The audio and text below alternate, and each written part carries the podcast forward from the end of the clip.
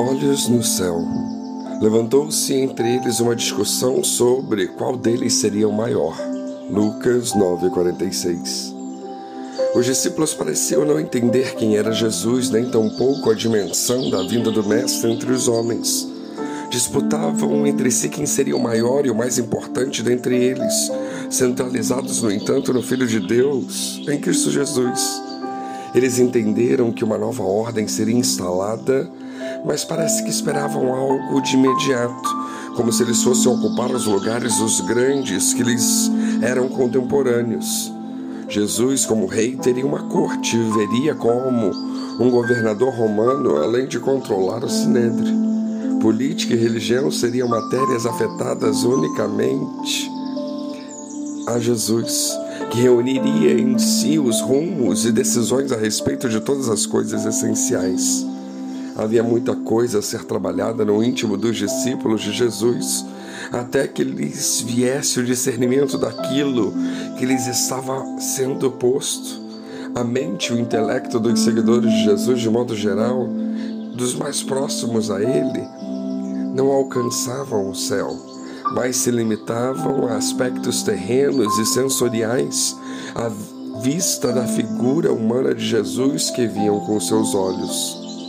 A parte abstrata do reino de Deus, que na verdade é mais real do que a realidade em que hoje vivemos, da que eles viam, era difícil de compreender para aqueles homens, cuja maioria era constituída de almas simplórias. Jesus, como homem, gerava desconfiança aos que estavam à sua volta, especialmente porque qualquer comunidade humana vive pelo status quo de seu tempo e época. Havia, por exemplo, muitos homens letrados e cultos que criam em Jesus, mas não se manifestavam publicamente porque tentavam evitar os problemas decorrentes da exposição de suas crenças e convicções. Jesus expunha aos seus circunstantes a chegada do reino de Deus, e muitas pessoas interpretavam isso como uma mudança drástica no status quo do momento com o domínio de Roma na região. Portanto, seus discípulos deviam ter neles mesmos a certeza de que a queda do Império Romano era iminente, questão de tempo apenas. E Jesus pregava coisa diversa disso sendo que não era sua intenção interferir no sistema mundano, senão os corações dos seres humanos, transformando-os em essência. Jesus não era estadista e não queria competir com nenhum poderoso que calhou estar no poder durante o seu ministério.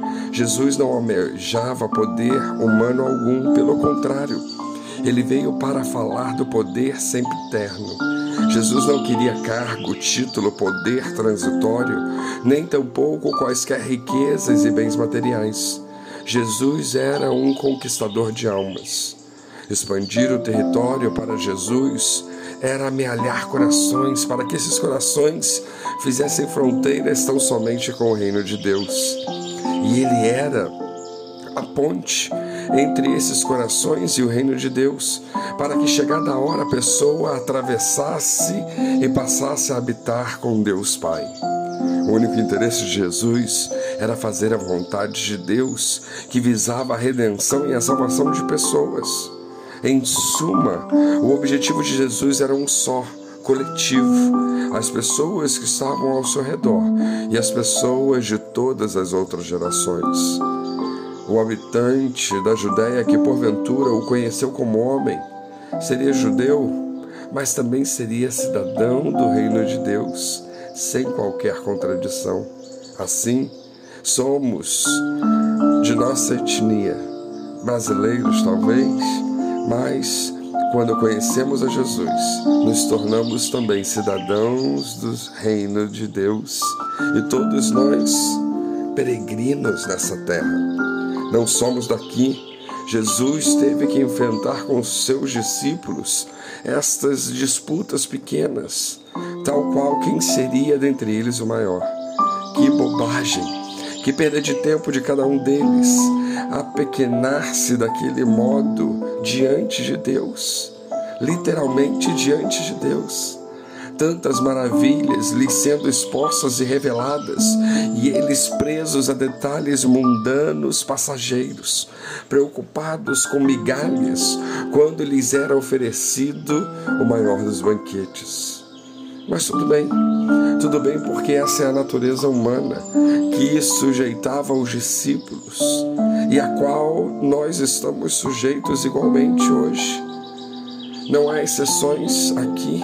Há aqui talvez níveis de entendimento e de presença de espírito, mas todos são escravos da carne e da realidade que nos circuncida. Status quo Quantos e quantos reinos, povos e culturas, alguns poderosíssimos, já não existem mais? E o reino de Deus? Pois é, este subsiste, pois é eterno e está dentro de nós. E um dia nós nele estaremos, num corpo incorruptível. As coisas visíveis foram feitas a partir das coisas invisíveis. Esse episódio bíblico nos ensina algo demasiadamente valioso. Por que brigamos entre nós por migalhas, se temos agora e no céu o maior banquete? Um pedaço de pão do céu vale muito mais que a maior fortuna na terra. No reino do Senhor impera a lei do amor. Tudo se multiplica como Jesus demonstrou nas multiplicações dos pães e peixes. O atual status quo tem prazo de validade certo e determinado. Não vale o esforço da luta por espaço nele. Portanto, que os nossos olhos estejam no céu, que o nosso foco esteja no que mais interessa.